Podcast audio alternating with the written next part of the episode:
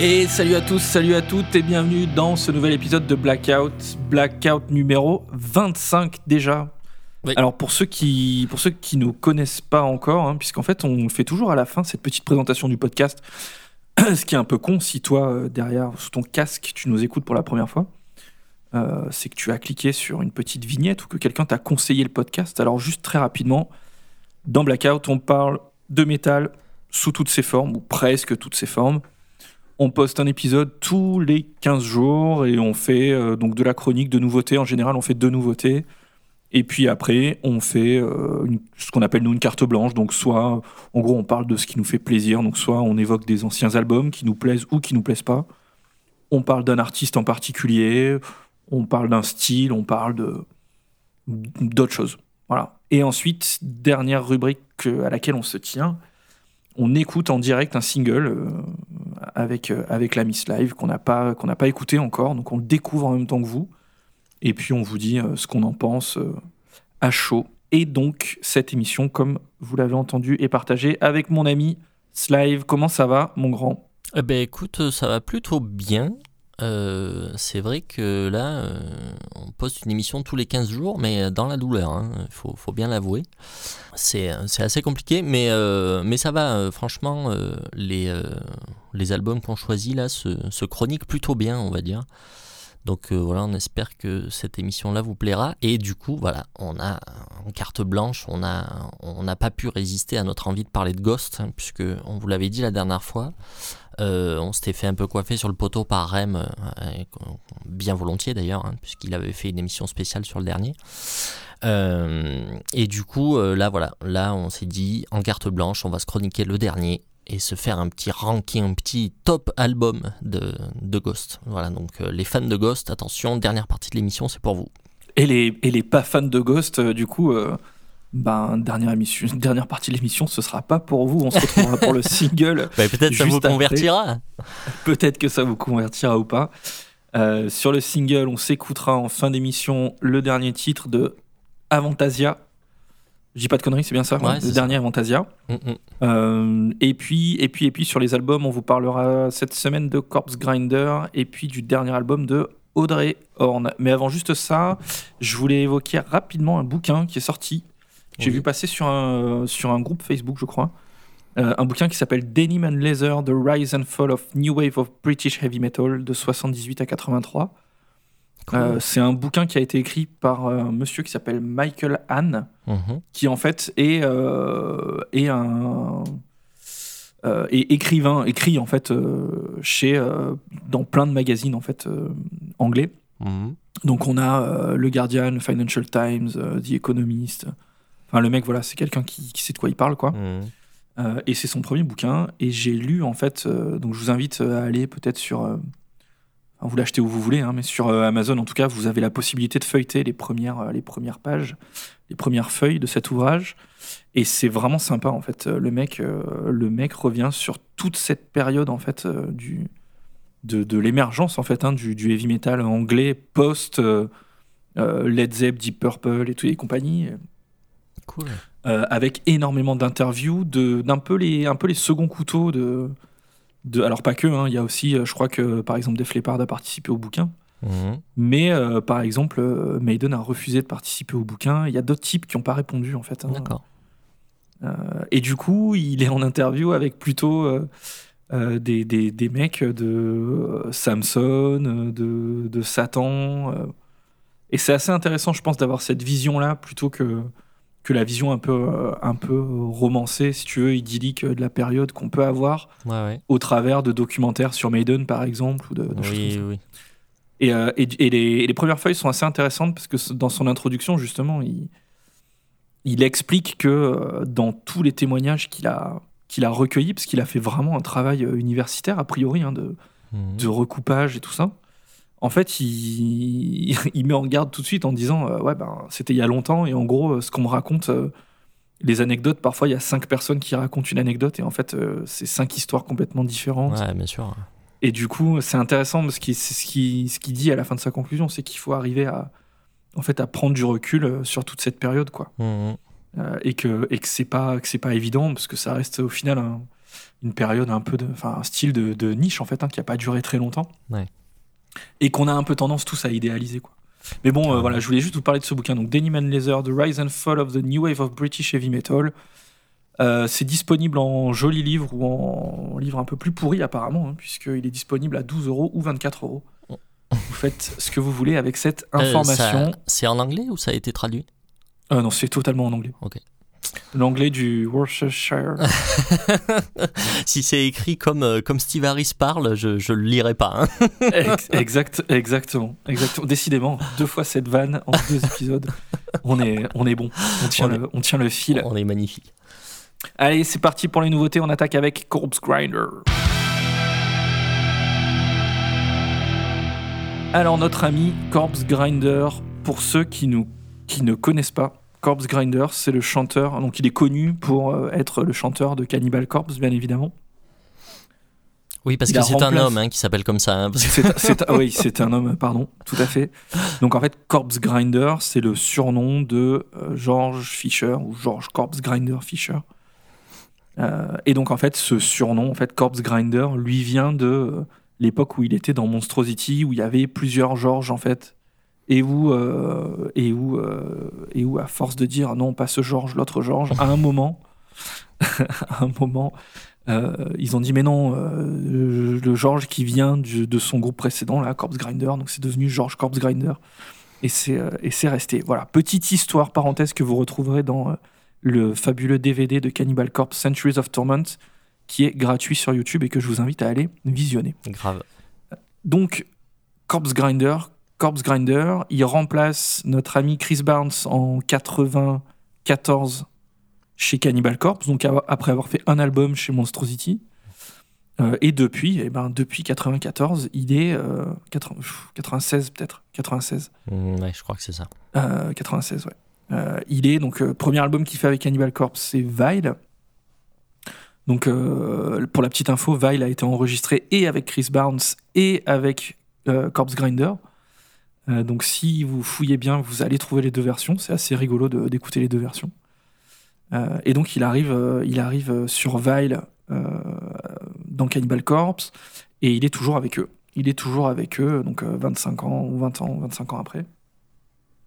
Il a fait beaucoup, beaucoup, beaucoup d'albums avec eux et c'est devenu clairement l'image de marque de, de Cannibal Corpse, hein, comme l'était Chris Barnes à l'époque. Donc il a, il a su s'imposer. C'est un chanteur qui est extrêmement connu dans le death metal euh, parce que il a une carrure, parce que le personnage est rigolo, euh, et puis parce qu'il a une voix euh, extrêmement reconnaissable entre mille, quoi. Mm, mm.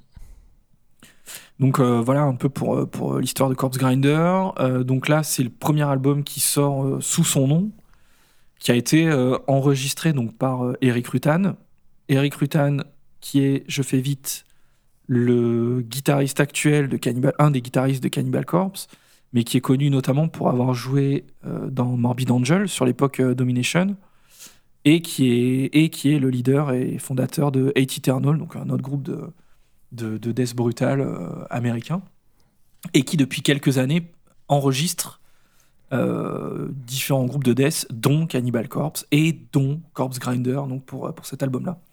Et on va retrouver sur l'album, du coup, euh, les deux frangins euh, à la batterie et à la guitare basse, là, qui jouent dans euh, un groupe de trash, là, qui s'appelle Toxic Holocaust. Alors j'ai mangé leur nom.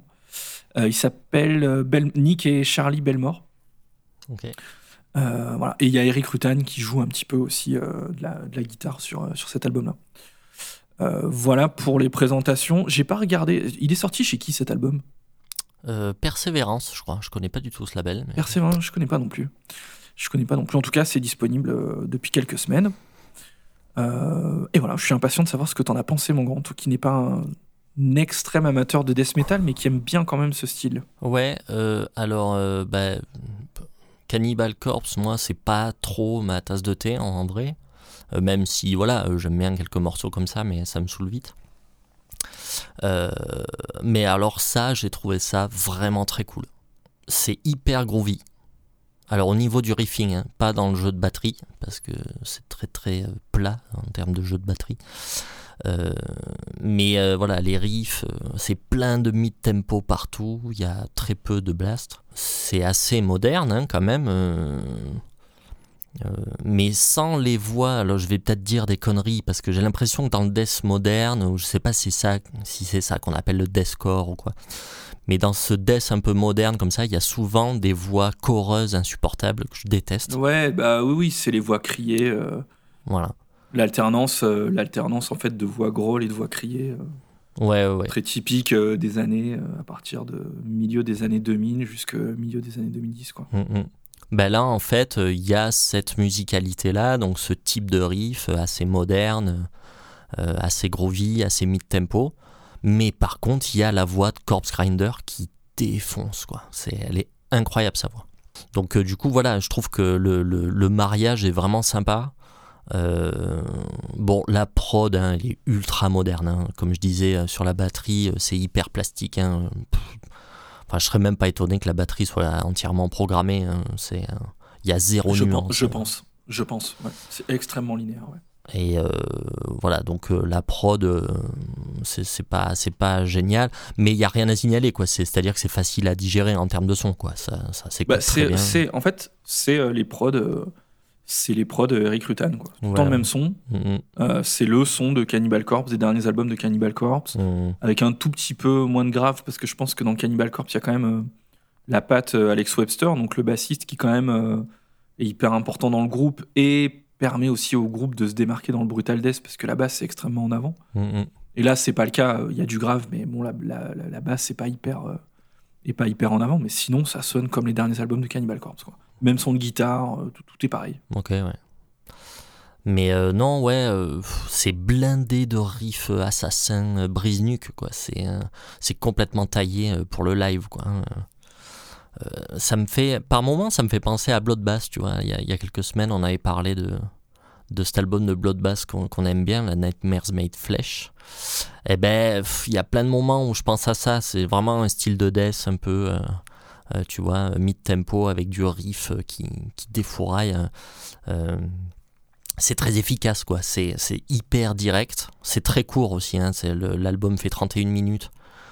tu vois, il y a 10 titres de, de 3 minutes. C'est parfait, on s'ennuie pas. Alors, ceci dit, on s'ennuie pas euh, bon, une heure et demie de ça, euh, tu vois, le disque aurait fait une heure et demie, euh, on se serait vite fait chier, je pense. Mais, ah ouais, mais du coup, il a le bon goût de se dire 30 minutes, quoi. Exactement, exactement, et c'est parfait. Et en fait, il passe, l'écoute, et je trouve que l'écoute est vraiment, ouais, est vraiment agréable, quoi. Et au bout de 30 minutes, tu dis, c'est bon, j'ai pris la tartouille. ouais, ouais. Maintenant, exactement. je passe à autre chose, quoi. C'est exactement ça. J'ai trouvé ça assez jouissif à écouter. Je l'ai écouté plusieurs fois, dans pas mal de circonstances différentes. Et je trouve que ça remplit bien son rôle de défouloir, quoi. Tu vois, un peu comme pouvait l'être Pantera, même si je trouvais que Pantera était quand même plus intéressant artistiquement, évidemment, notamment parce que plus nuancé et tout ça.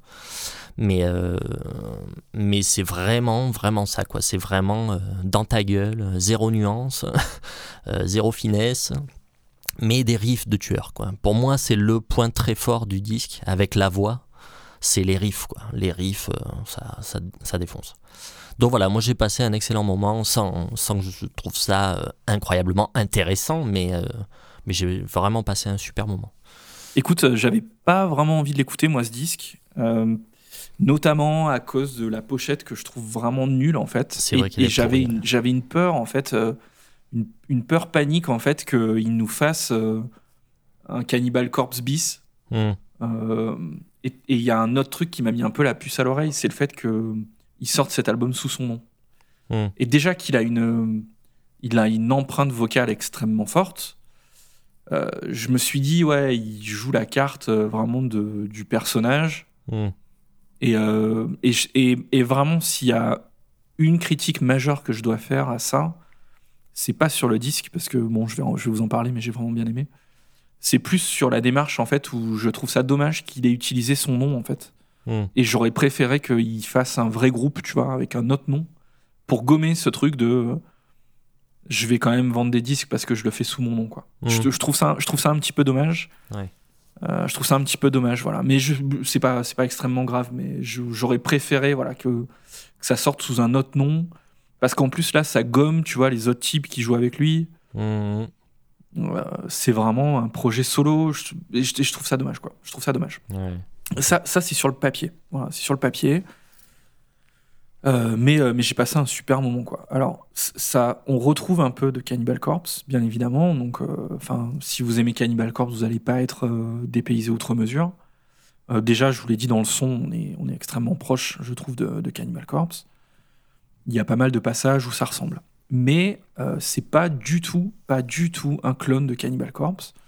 Euh, déjà, comme tu l'as dit, euh, il y a beaucoup de mid-tempo. En fait, il y a, il y a une alternance, alors qui est un peu trop automatique selon moi à la longue, de, de riffs rapides et de, de, de break, en fait, un peu mid-tempo, quoi. Mhm. C'est c'est un, peu- c'est un peu automatique, quoi. Riff rapide, break, riff rapide, break.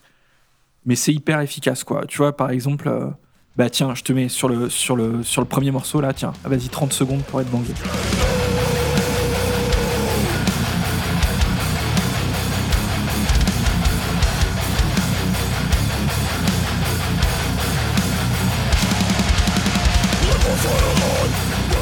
Donc en gros, tu vois, c'est du, c'est vraiment, euh, c'est ultra efficace. Comme tu, comme tu disais, c'est, euh, tu, tu peux pas. Euh, Enfin, moi, si je suis, en- si je suis au volant en train d'écouter ça, euh, je peux causer 17 accidents. Exactement. Moi, je fais des fuck à tout le monde et toi. Euh, donc, donc voilà, il y a ce côté euh, mid-tempo qui est ultra efficace, qui est pas ce que je préfère dans le disque, mais, mais quand même, il y a, voilà, il y a ce côté-là.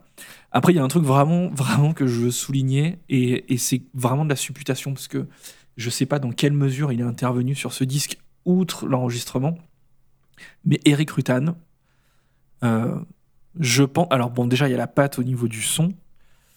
Faut savoir qu'Eric Rutan, euh, en termes de production, c'est un nazi euh, fini. hein. C'est-à-dire que niveau accordage des guitares, niveau son de guitare, niveau, niveau tout, en fait, tant que c'est pas par niveau prise, tant que tout n'est pas parfait, en fait, tu vas pas manger et tu sors pas de.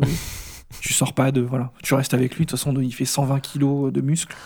Donc tu, bou- tu bouges pas, de toute façon, tant que t'as pas fini tes prises correctement, quoi. Euh, Bah, à part ça, il paraît qu'il est gentil, hein, mais, mais bon, là. Donc, euh, en, fait, il y a déjà voilà, le son, l'empreinte qu'il met là-dedans. Mais par contre, euh, pour les gens qui connaissent un peu ce qu'il a fait ailleurs, de, par exemple, si tu mets le, le- premier morceau là, il y a des harmonies de gratte. Alors c'est extrêmement, c'est extrêmement euh, furtif. Euh, ça dure vraiment quelques secondes, mais il y a des harmonies de guitare que tu ne retrouveras jamais dans Cannibal Corpse. En tout cas, pas avant qu'il soit dans Cannibal Corpse.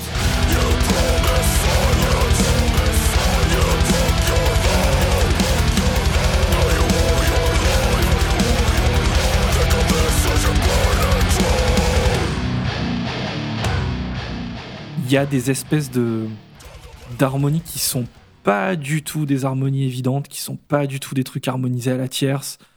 C'est harmonisé vraiment différemment. C'est des trucs extrêmement menaçants, euh, extrêmement osés et qu'on retrouve en fait euh, beaucoup plus sur des groupes comme euh, Hate Eternal ou des groupes comme euh, Immolation dont on avait parlé avant.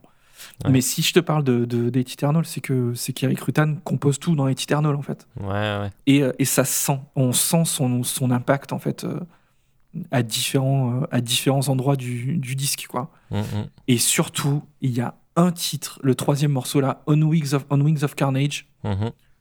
On va, on- là, on va vous passer l'intro de ce morceau.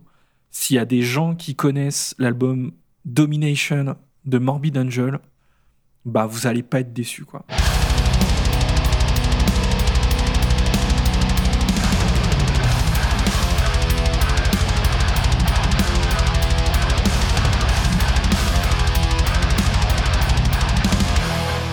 Là, en fait, euh, on est, on dirait un titre sorti de Domination, quoi.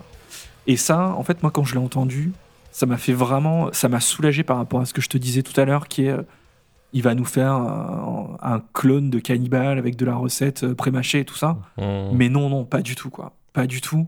Et ça m'a fait extrêmement plaisir d'entendre, d'en- d'entendre ça, quoi. D'entendre du death comme ça. Mhm. en 2022, vraiment, je- j'ai. Alors, tu, tu le connais, toi, euh, Domination? Tu le connais cet album? Ouais, vite fait, ouais. Ouais, ouais.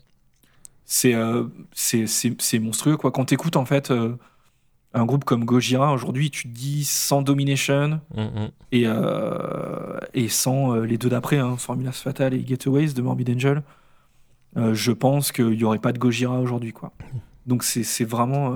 voilà, ça m'a fait plaisir de ça m'a fait plaisir d'entendre ça sur, euh, sur, ce disque. Quoi. Euh, après, ça soulève un autre point qui est que euh, dans quelle mesure, en fait, Corpse Grinder, il pose autre chose que sa voix. Parce qu'en fait, Corpse Grinder, c'est pas un musicien, c'est c'est pas quelqu'un qui compose, c'est pas quelqu'un qui connaît la musique, c'est pas quelqu'un qui joue de la guitare ou quoi que ce soit. Et du coup, euh, bah, il y a des gens qui ont, qui ont composé pour lui, quoi. Et, et déjà, dans Cannibal, euh, dans Cannibal c'est extrêmement clair. hein. Il vient, il pose sa voix, limite, euh, en fait, c'est presque ses patterns de voix sont déjà écrits et tout. Mm, Et il a pas, euh, il a pas voix au chapitre, quoi. Même, euh, même, il écrit même pas tout le temps les paroles et tout. Enfin.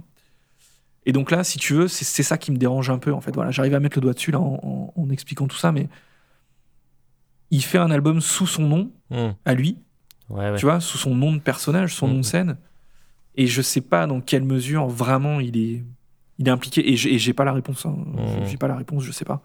Mais voilà, si vous avez une réponse, moi ça m'intéresse que vous mettiez un commentaire euh, là-dessous. Si vous avez lu une interview dans laquelle il explique quel est le process et tout ça, quoi. Hmm, Après, euh, euh, alors je comprends hein, que ça puisse te- t'embêter, hein, mais, euh, mais si tu veux, euh, je pense que même s'il a rien composé, rien écrit, euh, euh, et qui fait que euh, gueuler, ben en fait, c'est un interprète, quoi.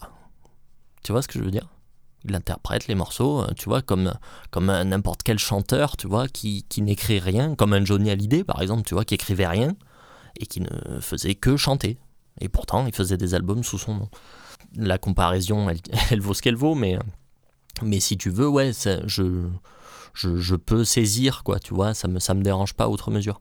Euh, mais après, effectivement, oui, euh, dans le métal, on a quand même vraiment beaucoup de mal, en fait.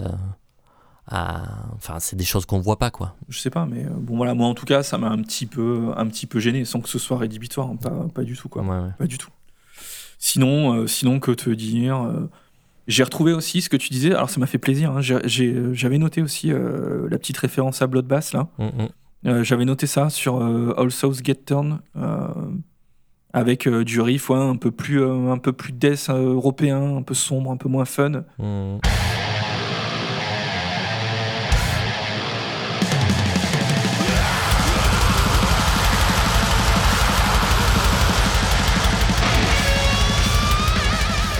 Effectivement, dans l'ensemble, ça reste assez américain, notamment tous ces breaks parfois qui frisent presque un peu avec le, le hardcore, tu vois. Mm, mm. qui m'ont moi ça m'a un peu dérangé parfois parce que j'aime pas ça. Euh, et que c'était un petit peu trop automatique. Mais bon après c'est vraiment euh, c'est vraiment pour chipoter quoi. Mm, et il y a un truc qui m'a fait bien plaisir aussi. Euh, et ça c'est la pâte Rutan pour le coup. C'est euh, tu sens du Monstrosity. Alors, Monstrosity pour ceux qui connaissent pas c'est un groupe de un groupe de death metal américain euh, qui a jamais vraiment percé quoi auprès du, du, du grand public j'allais dire euh, auprès de. Enfin, c'est pas le haut du panier du death d'un point de vue notoriété, quoi. Mm. Mais d'un point de vue, euh, d'un point de vue originalité, d'un point de vue mélange brutalité, technique, harmonie, riffing et tout, c'est vraiment pour moi un des meilleurs groupes de death américains, sans aucun problème, quoi. Je le mets dans le top 3 euh, avec, euh, allez, Death et euh, Morbid Angel, quoi. Mm. Euh, et j'en entends un peu, quoi. J'en entends un peu là. Je t'ai noté un titre là qui s'appelle Devourer of Souls, sur lequel on entend vraiment ce truc de, de, de riff très. à la fois très rythmique et très, harmonie, très harmonique en fait.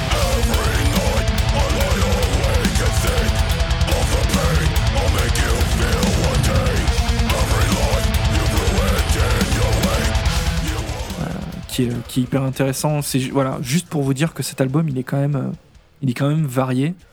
Il va taper euh, dans le death américain, il va taper dans le death européen, il va taper sur du mid tempo, il va taper dans plein de choses. Et en fait, c'est ce que tu disais tout à l'heure. On, on, on s'emmerde pas quoi. On s'emmerde pas, ça passe vite. Moi, j'ai voilà, moi j'ai noté en conclusion, c'est fun, c'est violent et c'est court. Voilà. Ouais. Et va- vraiment, je- je- j'ai trouvé ça, j'ai trouvé ça super. Ça m'a fait plaisir d'entendre Cannibal, d'entendre Cannibal Corpse. Ça m'a fait plaisir, Lapsus. ça m'a fait plaisir d'entendre Corpse Grinder dans un autre contexte que, que Cannibal Corpse, euh, avec quelque chose de différent, quoi. Ouais, je trouve que ça lui va bien, quoi. Ça lui va bien, ouais. Ça lui va bien d'avoir un death un peu moins caricatural comme ça, parce que Cannibal est vraiment dans le style Cannibal. Et d'ailleurs, Mhm. c'est un piège, ils peuvent plus en sortir, quoi. Mm, mm. Et là, voilà, j'ai trouvé ça, j'ai trouvé ça cool. Il a pas besoin de prononcer ses, de chanter ses 8000 mots à la seconde. Mm. Il y a du, il y a, y a plein de breaks, il se passe plein de trucs.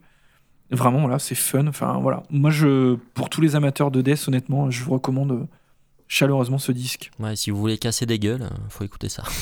Impeccable, ce sera la conclusion. Et on se retrouve pour la suite de Blackout, où on va vous parler du dernier album de Audrey Horn, Devil's Bell. Euh, Audrey Horn, Audrey Horn, c'est un groupe de, un groupe de hard rock, euh, hard rock, heavy metal euh, norvégien, Ouais. euh, formé au début des années 2000. Euh, et donc là, Devil's Bell, c'est leur septième album et c'est sorti chez Napalm Records. Est-ce que tu, tu connaissais déjà, toi, ce, ce groupe? Très très peu. Enfin, je connais que celui-là du coup, mais euh, en fait, il y a deux ans, je crois, ils ont sorti un, un live euh, que j'avais un petit peu entre-écouté. Je sais plus à quelle occasion d'ailleurs. J'avais dû voir passer ça et, j'avais un petit peu écouté. Je me dis putain, c'est cool. euh. Euh, Enfin voilà, je, je m'attendais pas du tout à ça. Enfin, ce nom. Euh, m'évoquait pas ça du tout. Je crois que c'était le nom d'une meuf en fait. Non, je pensais que c'était une chanteuse. Voilà, je pensais que c'était une chanteuse de merde euh, à la. Nightwish quoi.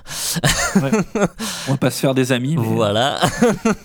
elle chante très bien. hein. Oui, Nightwish oui, qui est pas bien. Bon, ça, après, vous en faites ce que vous voulez. voilà, exactement. Euh, non, mais oui, oui, voilà, je, je m'attendais pas à ça, donc euh, du coup, j'avais été surpris. Voilà, une espèce de, ouais, de, de heavy hard rockisant, quoi. Et euh, ouais, euh, norvégien, donc, euh, enfin, c'est étonnant. Il y a une, il y a une petite touche quand même nordique. euh, euh, Enfin, je sais pas. Moi, je retrouve toujours auprès de ces groupes de hard ou heavy scandinaves, il y a toujours un truc, il y a un fil conducteur, quoi. Il y a une, il y a une patte, je trouve. Donc non, je connaissais très très mal, quoi. hein. J'ai abordé ça quand même avec un œil assez neuf, quoi. Mais euh, alors, qu'est-ce qu'on peut dire de cet album on- Alors voilà, moi je suis assez mitigé. euh, dans- Très belle pochette. Ouais, il y a une super pochette. Euh, musicalement, on retrouve beaucoup de, on retrouve beaucoup de Maiden, beaucoup de Ozzy Osbourne, beaucoup de Thin Lizzy. Euh, Il y a des très bons riffs, il y a des guitares harmonisées, il y a des bonnes lignes de chant, il y a des refrains catchy euh, sans être putassier horrible. Euh, Il y a un chanteur avec une voix assez euh, consensuelle sans être exceptionnel non plus. Il a un petit côté Ozzy d'ailleurs, hein, c'est assez marrant. Oh, il, putain, ouais, il a un gros côté aussi, ouais. C'est assez ouf. Sur les fins de phrases, là, ouais, il y Ouais, a un truc. euh, C'est assez incroyable. Euh, voilà, il y a une bonne prod, euh, c'est bien charnu, c'est épais, euh, sans être trop moderne ou trop à l'ancienne. euh. Enfin voilà, tu vois, tout ce que je viens de te dire là, c'est euh, c'est bien, c'est bien, c'est bien, mais c'est jamais exceptionnel. Euh, Donc si tu veux, à, à, à la fin, moi, ce qui me gêne en fait, c'est que j'ai toujours ce truc, ce, c'est commissaire Bialès, quoi. Tu vois, c'est bien, mais pas top. Euh, je- J'arrive pas à trouver ça génial, alors que pourtant il y a tous les ingrédients pour que j'adore, quoi. Bon, à force de de- de- d'y réfléchir, j'ai peut-être une explication, peut-être que simplement il manque pour moi une certaine euh, singularité, tu vois, qu'il manque un peu de caractère ou de un quelque peu de chose, voilà, quelque chose qui fait que c'est Audrey Horn. Euh, là, il y a, y a aucun parti pris en fait. Il y a aucune prise de risque. C'est très consensuel et, je trouve ça dommage. Euh, Peut-être peut-être dans le son, quand même, moi, j'ai trouvé, tu vois, quand, quand j'ai lancé le disque, Mm. pour la première fois, je me suis dit, ah, c'est quand même pas un son qu'on a l'habitude aujourd'hui de- d'entendre. Tu vois, sans que ce Ouais, ouais. soit. Sans que ce soit crado, mal enregistré comme les groupes de la Noebum et tout ça. mm, Euh, mais je trouvais qu'il y avait un truc quand même dans le son. Après, sur, euh, sur je suis complètement d'accord avec toi sur le reste. Mm. euh, sur sur le, le- la partie originalité, ça manque de ça manque de personnalité. Ouais, je suis d'accord. Mm, mm. Mais ouais, même si tu vois, l'album est pas très très long, tu vois, il y a 9 titres, euh, ben, je suis quand même arrivé à m'ennuyer, quoi, tu vois, 2-3 titres avant la fin, bon, pff, je, là, je commençais à trouver ça long. Euh, peut-être aussi qu'il manque, euh, tu vois, qu'il manque de l'inspiration, tout simplement. Peut-être que c'est tout simplement pas le meilleur album de ce groupe. Du coup, ça m'a rendu curieux d'écouter le reste, en fait. Parce qu'il y a Ouais, quoi faire. Il y a six albums avant. Euh, là, quand je vais voir un peu sur Rate Your Music et tout, euh, clairement, euh, il y a des albums vraiment dans le top, quoi, tu vois. donc, je suis quand même curieux d'aller écouter parce que vu que ça joue bien, vu, enfin voilà, vu qu'il y a tous les ingrédients pour que ça me plaise, euh, bon bah peut-être que cet album-là est pas génial, mais peut-être que euh, il y en a une paire d'autres qui sont qui sont incroyables. Donc euh, voilà, je suis pas à l'abri. Mais bon voilà, là euh, cet album-là, écoute, euh, c'est vraiment très sympa. Mais euh, ça, voilà, ça manque de, ça manque de caractère, quoi. Euh, juste un petit, un petit truc. Euh, le pain de guitare sur Return to the Grave Valley, ça c'est pas bien. Ça c'est pas bien, les gars. Il faut pas laisser ça. hein. Dans, le, dans, les, dans les harmonies? Oui, il y a deux guitares harmonisées là. On va vous le mettre. Il faut pas laisser ça. hein, c'est pas possible ça.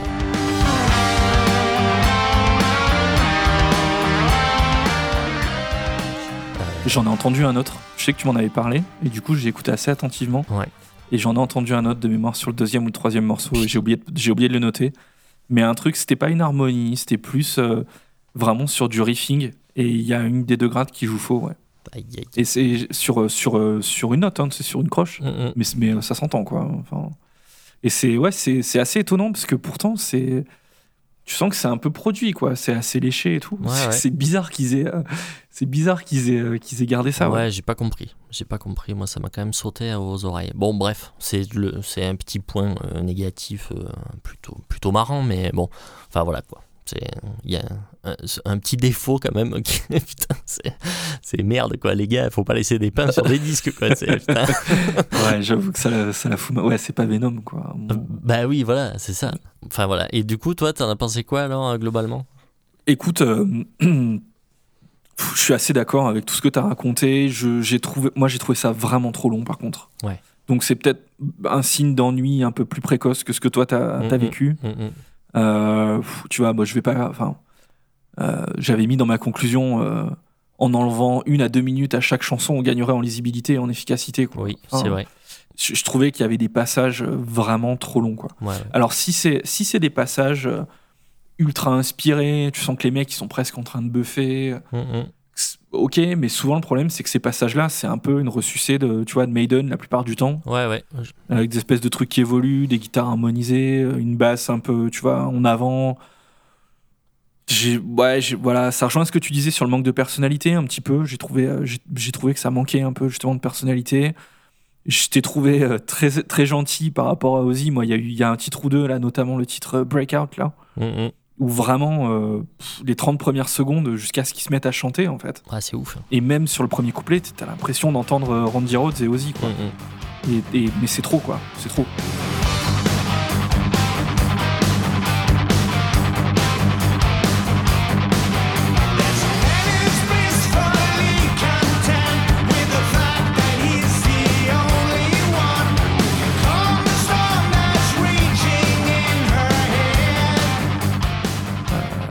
Et, et- du coup ça va, dans- ça va pas dans le sens de de- de- d'une personnalité euh, tu vois à toute épreuve quoi Mm, mm.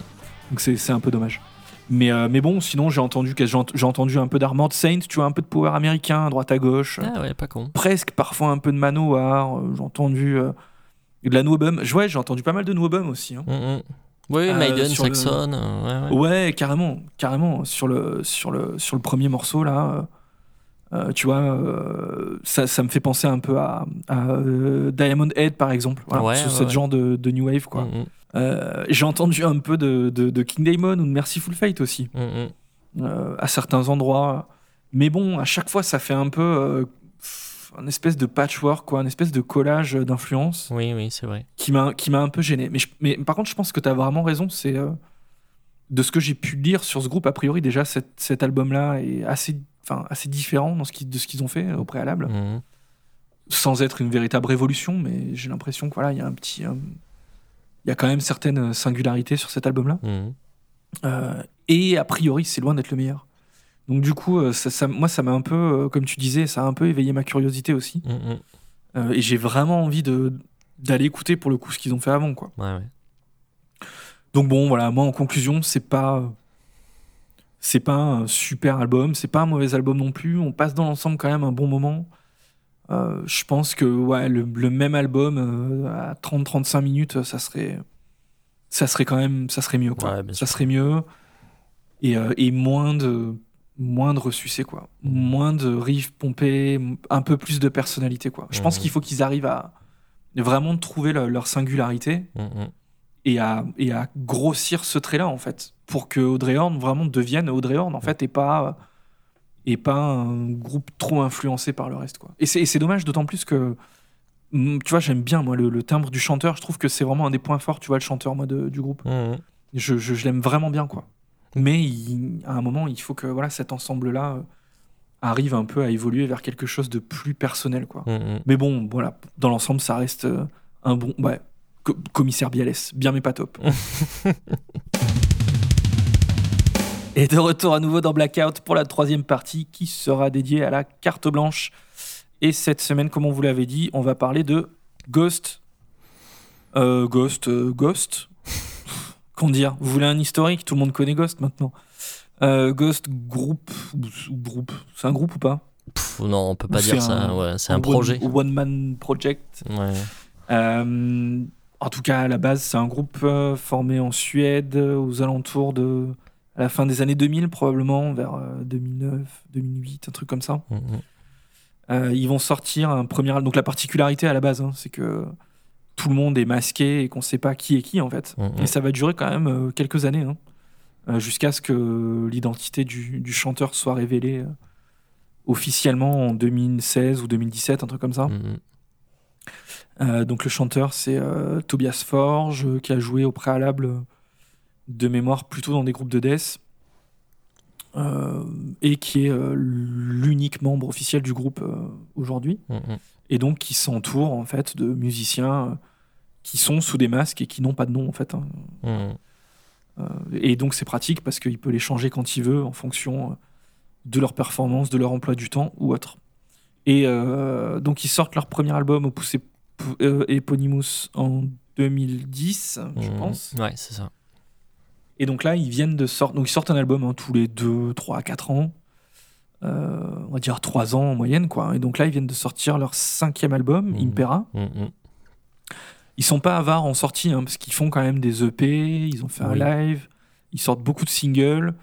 Euh, l'image euh, est extrêmement travaillée, hein, bien évidemment, et, dès le début du groupe, donc c'est vraiment un, spectacle, quoi. Ce qui a rebuté beaucoup de gens, je peux, je peux, je peux le comprendre, il n'y a pas, pas de souci. Voilà, donc c'est un groupe, euh, c'est un groupe qui divise, euh, à mon avis, plutôt sur la forme que sur le fond. Mmh, mmh. Mais euh, je pense qu'il y a aussi beaucoup de gens qui, qui n'aiment pas parce que c'est bien de pas aimer Ghost ou parce que Ghost c'est pas Slayer et c'est un peu dommage quoi. C'est un peu dommage. Mmh, je pense qu'il faut pas non plus. Enfin, Ghost c'est un groupe à écouter quoi. Pour moi, c'est un groupe qui est extrêmement créatif, même si on n'aime pas trop ce qu'ils font, mais qui est extrêmement créatif, en tout cas mmh. euh, Tobias Forge, euh, avec euh, un niveau de composition qui a été atteint, qui est donné à peu de gens quand même. même si on n'entend pas tout de suite, parce que bah, c'est dans les détails, hein, le diable se cache dans les détails, hein, comme on dit. Mmh.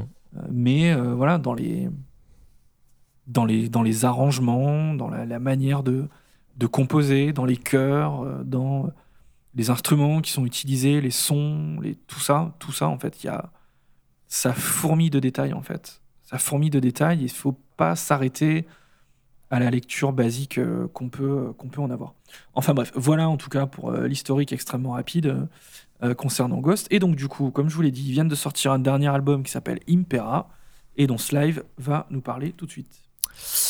Alors Impera, euh, bon, euh, ils viennent de sortir, euh, quand même pas, puisque c'était quand même le 11 mars. Certes. Donc, non, voilà, c'est vrai qu'on a tardé, mais bon, on voulait avoir un peu de recul dessus aussi, et puis bon, voilà, les événements. Bref, que dire sur Impera? Enfin, moi j'étais assez impatient, puisque je, suis un fan, hein, clairement, de, de, ce groupe. Donc j'étais assez impatient. et ben, j'ai pas été déçu, hein. j'ai absolument adoré donc euh, comme ça c'est clair. Euh, donc euh, voilà, ça démarre, l'instrumental d'ouverture, moi, me tue en fait à chaque fois. c'est épique, c'est beau, c'est mélancolique, c'est touchant, ça annonce le meilleur. Il y a un côté hollywoodien qui me plaît énormément.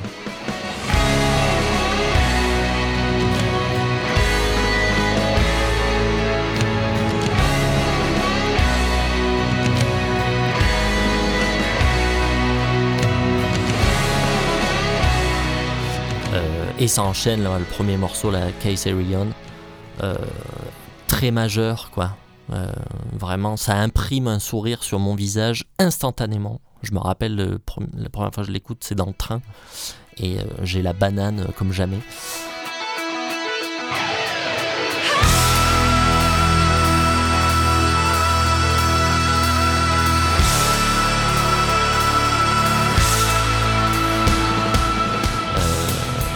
Voilà, ça enchaîne Spillways, euh, très à bas, avec un piano sautillant qui a le même effet, ça, donne le sourire. On imagine sûr que très bien en live. Niveau, niveau, euh, niveau euh, je suis pas sûr que tu rameutes les troupes des sceptiques en disant que c'est très à bas avec un piano sautillant, mais c'est pour. Je pense qu'il faut, il faut quand même aller écouter. c'est pour, c'est pourtant, c'est pourtant ce que j'entends. J'entends vraiment de l'influence pop, ah, mais bien sûr, l'influence pop suédoise des années 70.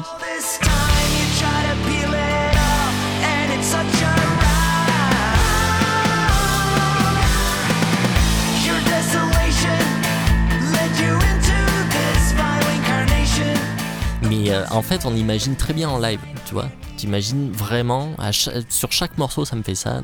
T'imagines en live dans un stade immense avec des lights partout. Euh, la pochette, en plus, c'est grandiose et euh, évoque ça aussi, quoi. voilà, tous les titres, quoi, tu vois, Call Me Little Sunshine. La sensation, en fait, que l'album entier a été pensé comme un live grandiose. toute la première moitié de l'album est folle. Euh, les arrangements sont hyper poussés, euh, peut-être plus encore que sur un Meliora. Euh, Hunter's Moon c'est énorme, Watcher in the Sky c'est énorme. voilà. Après ça se gâte un petit peu quand même par la suite avec Twenties qui est pas fou. Il y a un rythme zouk là qui est c'est un, peu, un, peu, un peu chelou quoi. Bon, après il a le mérite d'être un peu original. Il y a une petite prise de risque quand même la power ballade, là, Darkness at the, Heart of, My Love, euh, ça me fait beaucoup penser au morceau He's sur Meliora, mais sans l'égaler, mhm. bien que ce soit un super morceau, mais euh, quand même, ça, ça n'arrive pas à la hauteur de He's. Euh, Griftwood, c'est cool, tu vois, malgré un passage assez mauvais au milieu, tu vois, il y a, y a le pré-chorus là que j'aime pas trop, là, I'm Your Rock Baby, là, je sais pas quoi, c'est pas, mhm. c'est pas génial. Euh, voilà, le dernier morceau est assez bon aussi, hyper épique. Et en plus, et en plus, ça se termine sur le même thème. Sur l'intro. Sur le même thème que l'intro. Ça fait la boucle. Enfin, bon, c'est magnifique, quoi. Enfin, moi, je trouve que c'est voilà. Euh, malgré voilà ce petit essoufflement là sur la deuxième moitié où c'est moins bon que les que les cinq premiers. Moi, j'ai trouvé cet album époustouflant. Euh, je le mets vraiment très très haut dans mon dans mon top 1. Donc, euh, donc voilà, moi vraiment j'ai vraiment vraiment adoré ce disque. Et toi du coup, mon petit wax Écoute, euh, moi j'ai vraiment adoré aussi. Après, euh, comme tu disais, le, le, le, je vais pas parler de la seconde moitié de l'album parce que je trouve que c'est largement en dessous. Mmh. Et, et, et c'est d'autant plus vrai en vinyle parce que c'est vraiment la seconde face en fait. Mmh.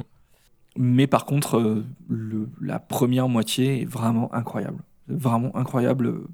La qualité des compositions, le, la singularité des morceaux, le, les titres, euh, putain, comment il s'appelle euh, Little Sunshine. Là. Ouais, ouais.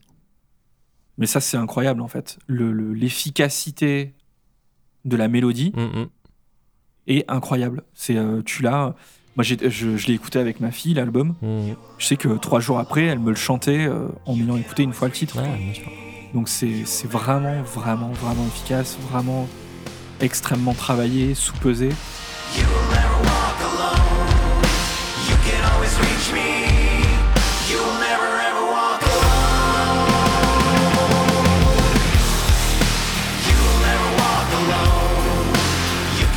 Il a bossé avec le producteur de Madonna quand même sur, cet album-là. et il, et il s'en cache pas. Je veux dire, c'est totalement assumé. Quoi. Mhm. Il, il tape dans la pop euh, de manière, de manière démesurée en fait. hein. Il y a aucun problème là-dessus. Mhm.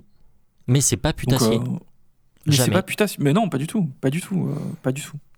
Donc il y a pas de, enfin, ça n'atteindra probablement jamais le grand public de toute façon. Mhm. Donc, enfin, le très grand public. C'est pas le public de Lady Gaga qui va écouter Ghost. Quoi. Ouais, ouais. Euh, donc non, non, moi j'ai euh, j'ai euh, j'ai adoré quoi. J'ai adoré. Je pense que mon titre préféré, ça reste euh, euh, le dernier là de la première face, euh, Watcher in the Sky. Ouais. Que je trouve vraiment super quoi.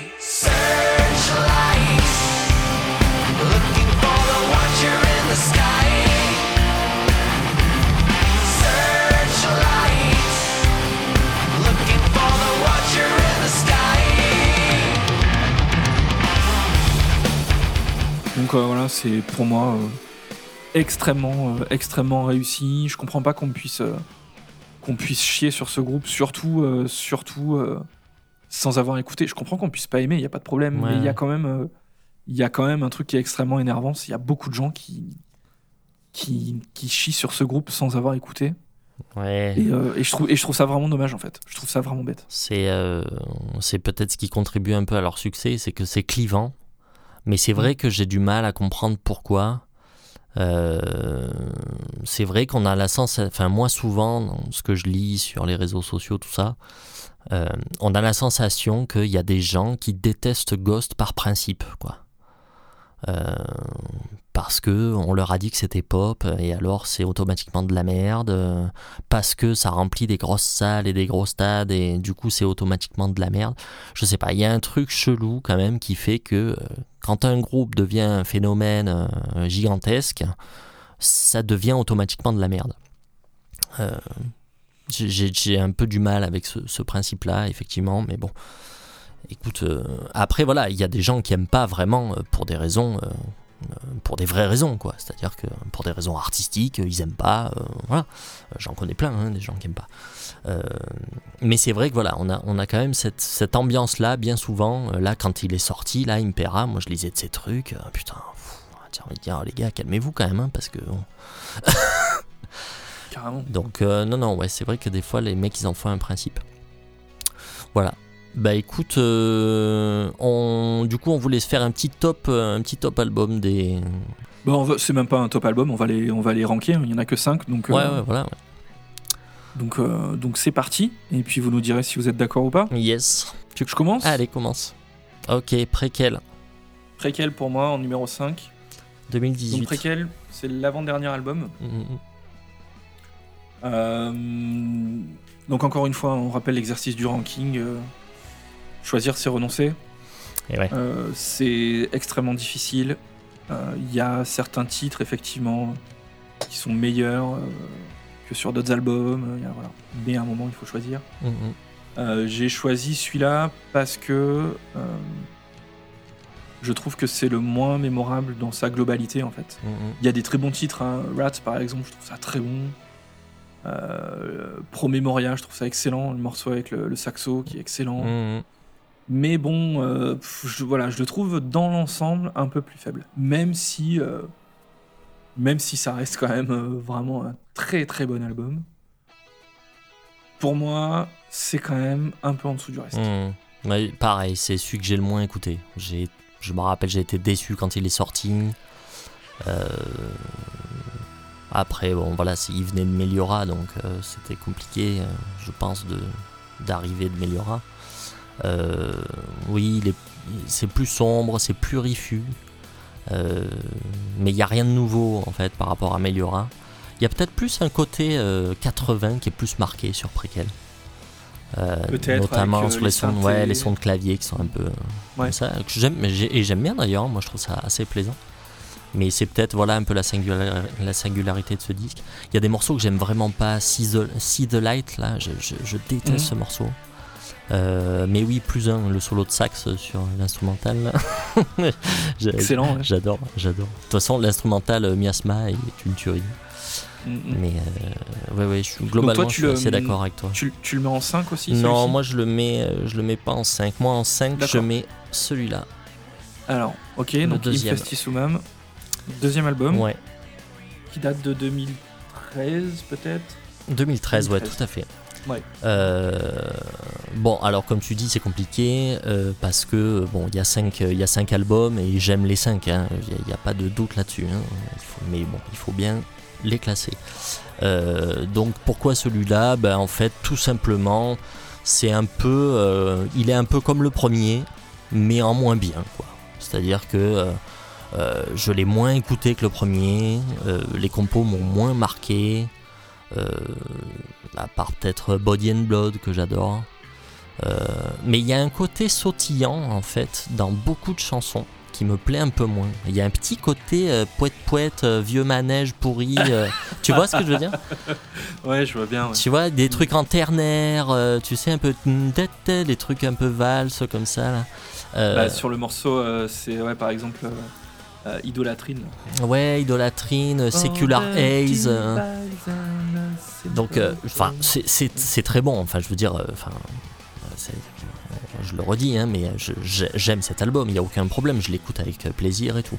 Mais je sais pas, ce petit côté euh, sautillant euh, qu'il y a en général sur les morceaux, ça, ça me plaît moins. Ça me plaît moins. Euh, Il y a un petit côté rock, un peu, un peu garage. Tu vois, ça sonne un peu cradingue des fois. C'est, je sais pas, ça me plaît moins. C'est Bah, du coup, moi, moi je l'ai mis en 4 hein, celui-ci, donc euh, ok. bah, je vais te donner du coup mon avis là-dessus aussi. Je trouve, que les, je trouve que les titres sont vraiment, vraiment très bien mm, mm. pour le coup.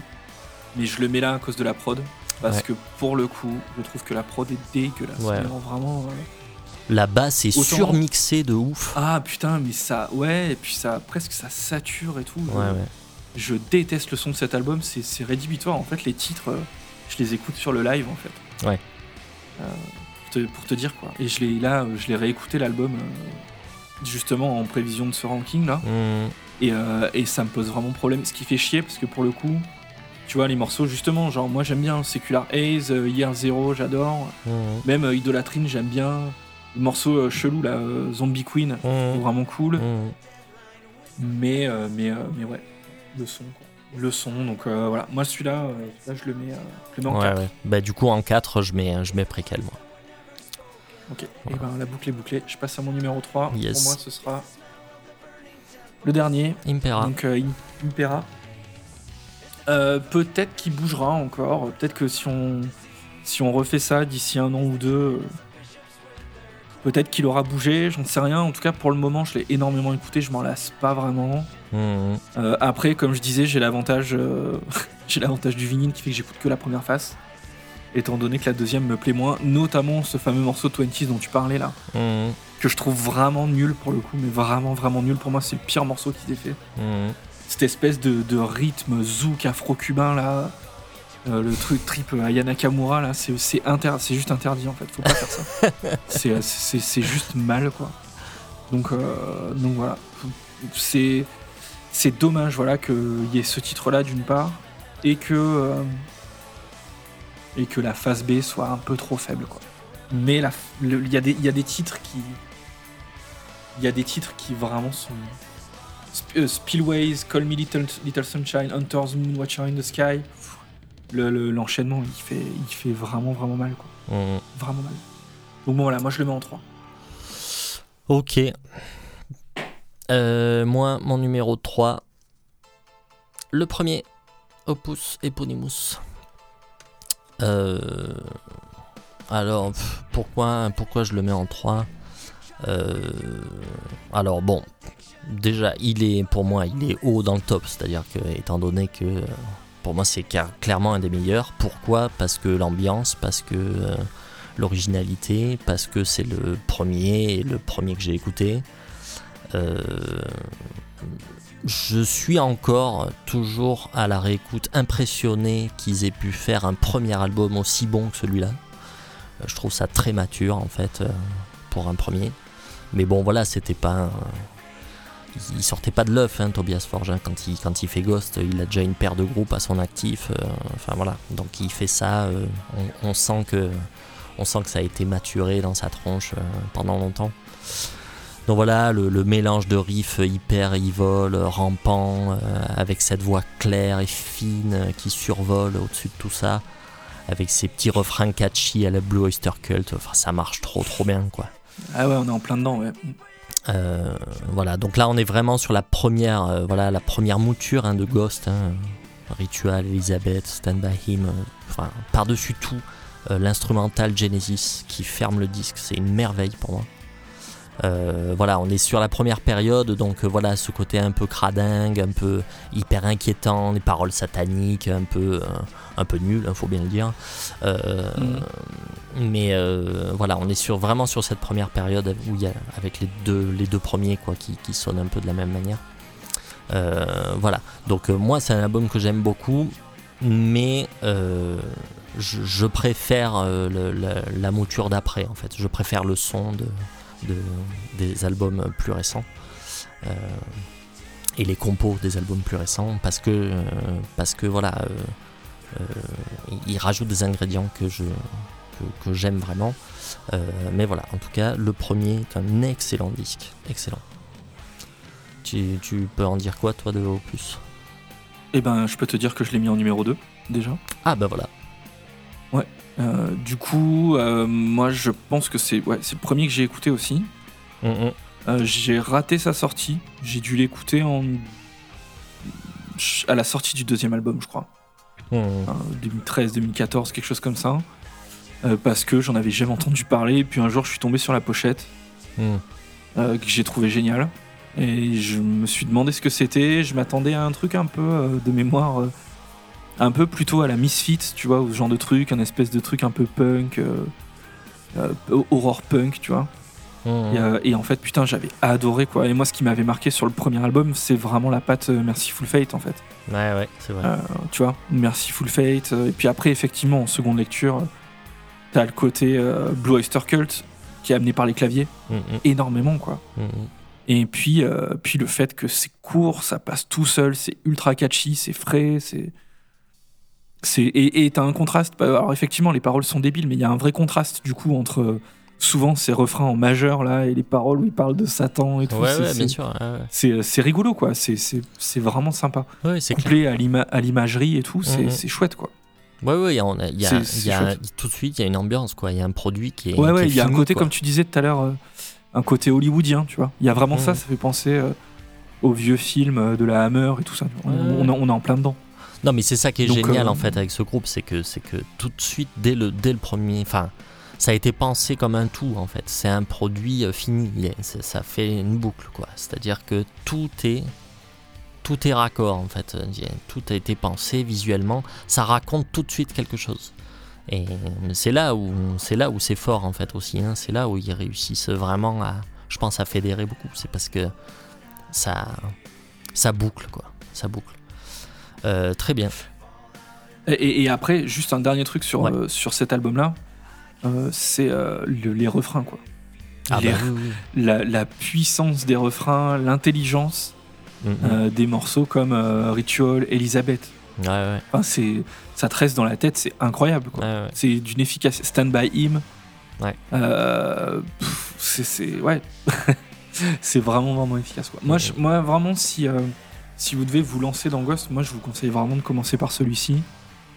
Euh, en fait, je vous conseille de, de manger la discographie dans l'ordre, en fait, parce Mhm. qu'il n'y a rien de rédhibitoire, euh, ni dans le son, ni dans les compositions. Il n'y a pas de virage abrupt euh, à 90 degrés, d'album chelou. Il n'y a pas tout ça, en fait. Euh, voilà, ils évoluent un petit peu à chaque album. On peut éventuellement se dire qu'après les deux premiers, il y a quand même un virage dans le qui est un peu, qui est un peu, disons que le, le- le- le Forge a accepté son côté vraiment pop, quoi, et, Mhm. et- et dit ok, euh, ben le, je vais plus être 100% euh, métal. Enfin, je vais, je vais m'enlever ces chaînes là, voilà. Mhm. Euh, je m'en fous en fait, je fais ce que je veux. Et Mhm. puis, euh, bah, il y a des chansons où j'ai envie de faire du métal, et puis j'ai envie de saupoudrer ça de d'autres ingrédients extrêmement plus pop, Mhm. et je le fais, et si ça vous plaît pas, bah, tant pis quoi. Mhm. Hein. Donc il y a ce virage effectivement sur Meliora, mais qui reste totalement tolérable, hein. enfin, ça, ça passe largement quoi. Donc bon voilà pour mon numéro 2. Yes, et ben du coup, moi, le numéro 2, ce sera du coup Impera. Le dernier. Euh, voilà. Alors pourquoi? Parce que. euh, alors je viens de changer d'avis. Je viens de changer d'avis. En fait, au début, je l'avais mis numéro 1. Et en fait, euh, et en fait effectivement, parce que inégal, parce que la deuxième moitié qui est quand même. C'est dommage. Euh, et puis parce que je veux pas me laisser impressionner par le côté nouveau. Euh, donc je, le mets en numéro 2, mais moi je, trouve, je le trouve quand même vraiment hallucinant cet album. J'adore ce, type de, musique en fait. Vraiment, euh, euh, ce type d'harmonie qui sont utilisées, ça me, voilà, ça me touche moi personnellement. Ça me fait penser à, ça me fait penser au stadium rock américain des années 70, début 80, tu vois. Ça me fait beaucoup penser à Journey sur plein de trucs. Et en fait, moi, ça me parle vraiment beaucoup, quoi. Donc, euh, voilà. C'est ton, ton côté Brian Adams. C'est mon petit côté Brian Adams. Ouais. c'est petit, c'est petit côté rock mélodique américain en fait euh, qui me plaît vraiment, vraiment beaucoup. quoi. Euh, donc voilà. Donc le numéro Et- 1, on l'a compris. Eh ben, on sera d'accord. On sera d'accord tous les deux. Pour une fois. Ce sera donc Meliora. Meliora en numéro 1. Meliora. putain. Meliora. Ouais, c'est la tarte. hein. Bah là, c'est un peu, ouais, c'est un peu la perfection, quoi. L'équilibre en fait entre tout ça, quoi. La synthèse, euh, Mm, mm. la synthèse de toute la carrière euh, de Ghost, quoi. Euh, L'intelligence dans la composition, on a de la, on a de la pop juste comme il faut, on a encore des riffs très métal, Mm, on a des refrains euh, hyper accrocheurs, on a un visuel hyper immersif, une prod géniale. Enfin, c'est, Mm. c'est vraiment euh, extrêmement bon. Ouais, ben je dirais pas, pas beaucoup mieux. hein, euh, Sur, sur les titres là, euh, euh, From the Pinnacle to the Pit, Ouais. Cyrus, Ease, Spirit. Ease c'est monstrueux quoi. Spirit. Le morceau d'intro, Ouais, ouais. ouais, euh, Mummy Spirit, Dust. C'est une Mummy tuerie. Dust. euh, Majesty. Bon, c'est ouais, ouais, c'est vraiment, vraiment, vraiment, vraiment bien quoi. Il y a rien, y a rien à jeter, hein, selon moi. Y a pas, je jette pas une seconde. Il y a, y a rien qui me saoule. Il y a y a rien que j'aime pas. Euh, comme tu dis, l'équilibre entre le côté sombre et plus lumineux, pop, est, est parfait. Euh, Il y a un niveau de compo qui est très élevé. Euh, et voilà, et, et là, voilà, troisième album, euh, un, un peu, euh, oui, voilà, un petit virage quand même, parce qu'il y a des ingrédients qui apparaissent pour la première fois. Tu vois, le piano qui apparaît, qui est très en avant. Et ça, voilà, ça, ça fait partie des trucs qui me font énormément penser à Journey, tu vois. Euh, et, euh, et voilà, ils ont commencé à rajouter euh, un ingrédient qui avait pas ou quasiment pas avant, c'est le côté épique. Il y, a, très souvent un côté messe rock taillé pour les stades, tu vois, que, qui pas, ce qui n'était pas le cas avant. Là, vraiment, tu as envie de sentir la foule qui hurle les refrains, tu vois. Euh, ça- Je pense qu'il y a un niveau qui est franchi aussi au niveau de la production qui fait que Ouais. c'est beaucoup plus fat que parce que quand t'écoutes le ce qui en fait ce qui fait alors je parle pas du deuxième album où le son pour moi est, vraiment raté Mhm. mais le premier album ce qui fait que ça passe aussi je trouve c'est qu'au niveau du son il y a un côté artisanal il y a un côté Ouais, tout ouais. petit tu sais Ouais, euh, c'est vrai. euh, très euh, ouais très fin mais en même temps t'entends tout c'est voilà c'est c'est sympa tu sais c'est un groupe de potes quoi Mhm. mais par contre là euh, là il y a, il y a la machine quoi là il y a du Ouais. gros gros son d'un coup Mhm. et effectivement, je pense que ça vient porter tout ce que tu dis, de, le côté grandiloquent, messe, sabbat, tu vois, de, de- du disque en fait. Mhm. Non, non, mais euh, clairement, euh, clairement le meilleur. Incroyable d'un bout à l'autre. Et puis voilà, hein, d'ailleurs, enfin, je pense qu'on peut dire que c'est avec cet album hein, qu'ils ont complètement explosé. hein.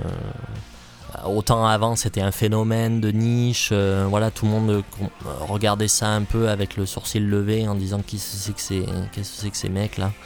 Euh, là, clairement, enfin, J'allais dire ils ont mis tout le monde d'accord, non justement, c'est à partir de là où ils ont commencé vraiment vraiment à se faire des ennemis. Euh, mais par contre c'est là où ils ont ramassé des fans à la pelle quoi. C'est, euh, ils ont commencé, à partir de là ils ont commencé à faire des tournées de fou quoi. Et moi je suis encore, je suis encore euh, euh, affolé de, de voir dans, dans quelle salle ils jouent maintenant quoi, de, de voir qu'ils font des Bercy, des Altony Garnier. euh, euh, Enfin voilà, c'est impressionnant quand même. Je veux dire, pour un groupe qui a, qui a, qui a à peine plus de 10 ans, euh, c'est quand, même- quand même hallucinant. On voit, on voit pas ça tous les jours. hein. Tu sais, moi, je les ai vus sur cette tournée, justement, euh, Meliora, Ouais. en 2015, Mm, mm. euh, à Lyon. Et ils jouaient dans une, pe- une petite salle. Dans une salle qui s'appelle le Radiant Bellevue, Oui, je me rappelle. qui est. Qui est euh, c'est pas gros, quoi. C'est ouais. pas gros, et surtout, c'est. C'est extrêmement bizarre d'avoir un groupe comme Ghost euh, euh, à l'affiche de ce type de salle. Mm, mm. où on a plutôt d'habitude euh, bah, limite du théâtre et tout. Enfin, c'est vraiment, c'est vraiment bizarre quoi. Ouais, ouais. Je sais pas, je sais pas pourquoi à l'époque ils ont pas fait un transbo ou, ou un truc comme ça. Je sais pas, Euh, je sais pas. Donc bon, mais en tout cas le concert était, le concert était magnifique. hein. C'était Ouais. vraiment vraiment excellent. Ouais, j'ai jamais eu l'occasion de les voir. Putain, je, je regrette. hein.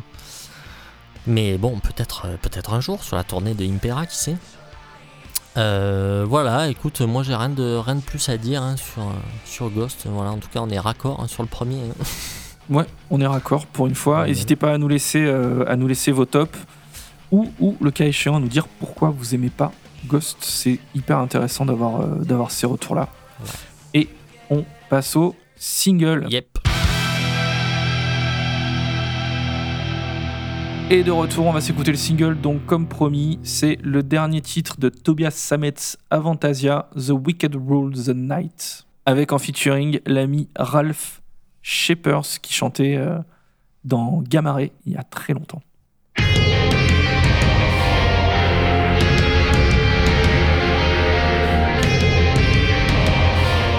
Petit cœur euh, inquiétant. Il y a Barry White derrière. il y a Barry White featuring Barry.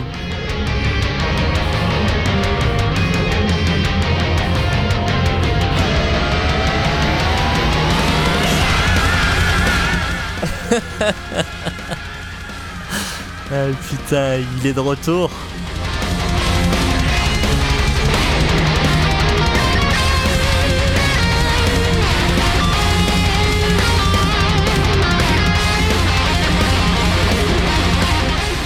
Bon gratteux, hein, je sais pas qui c'est.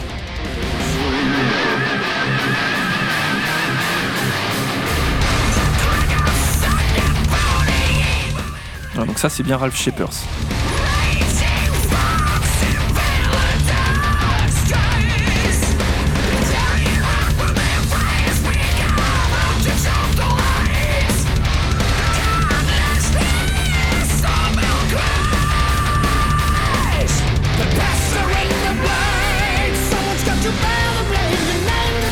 T'entends que la guitare toi aussi ou? Ouais, c'est vrai que ouais, il y a beaucoup de elle est loin la voix non?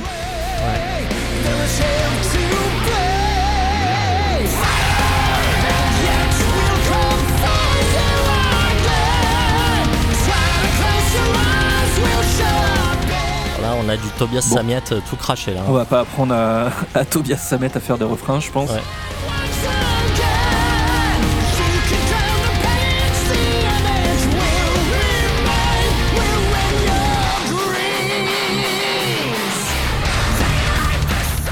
Il y a toujours, t'as remarqué, dans Head Guy ou Avantasia, dans les morceaux de Tobias Sammet, il y a toujours, quasiment tout le temps, un changement de tonalité entre les couplets et les refrains. Ouais, c'est vrai.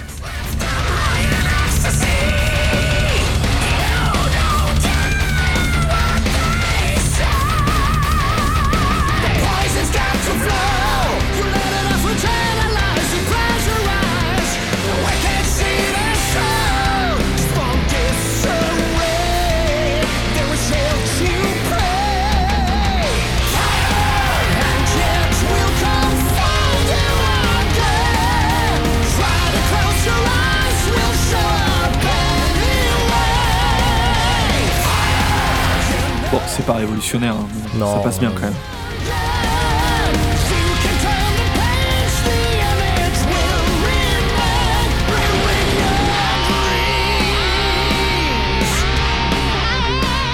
Solo de guitare.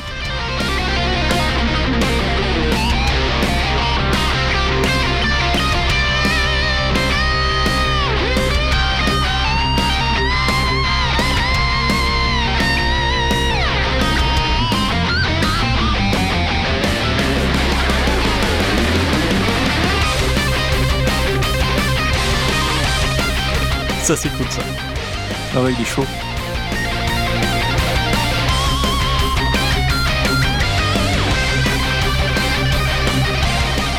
Le plan euh, Van Halen.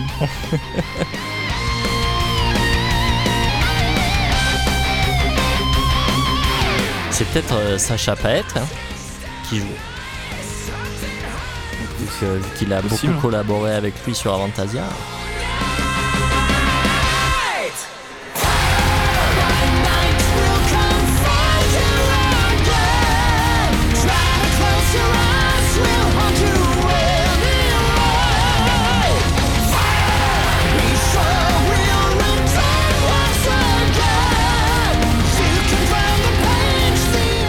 Ralph Shepard, il jouait dans Gamma Ray, hein, bien évidemment, mais c'est surtout le chanteur de Primal Fear hein, depuis. Primal Fear qui est différent de Judas Priest euh, du coup. Ah mais moi je peux, je peux pas écouter ça, je crois qu'on en a déjà parlé, mais ça me, ça me casse les oreilles. Pourtant j'adore euh, Ralph Shepard, hein, vraiment, j'adore sa manière de chanter et tout, mais euh, c'est Primal Fear, c'est l'exemple typique de, de, de power que je déteste. Où au bout de deux minutes j'ai mal, euh, j'ai mal aux oreilles quoi. Ah ouais, putain, ouais, moi ça C'est me dérange pas. Putain, tout est, tout, tout est trop, too much tout le temps. Je, supporte pas. Bref, t'en as pensé quoi? Écoute, euh, c'est c'est tr- c'est très sympa en fait. Mais euh, oui, euh, rien de nouveau sous le soleil quoi. hein. C'est euh, c'est du, c'est du Tobias Samet. Enfin, on, on sait même plus Ça trop. peut totalement être un titre Dead Guy. hein. Voilà, on sait même plus d'ailleurs très bien faire la différence entre Avantasia et Edguy. euh, Mhm. euh, Enfin voilà. Non, il n'y a, rien de- y a rien de révolutionnaire. Ça passe tout seul, quoi. C'est, ça fait plaisir de le réentendre. Moi, ça faisait très longtemps que je l'avais pas, que j'avais pas entendu ce qu'il avait fait de, depuis, euh, depuis pas mal d'années, quoi. Et euh, donc, euh, non, non, ça fait plaisir, mais voilà, sans plus. Bien, en tout cas, je j'ai pas la date de sortie, mais bon, si ça vous intéresse, vous allez voir, ça va sortir chez, euh, chez Nuclear Blast, probablement. Évidemment. Voilà, évidemment. Voilà pour aujourd'hui. Il y a plein de gens qui se barrent de chez Nuclear Blast hein, de plus en plus. Ah, bah, c'est bien ça. Ouais, ouais. Il y a notamment euh, Cradle of Filth là, qui s'est barré euh, et qui a signé chez. Putain, chez qui ils ont signé? Je trouve qu'ils ont signé chez Napalm. Napalm ou No Remorse, un des deux. Ok.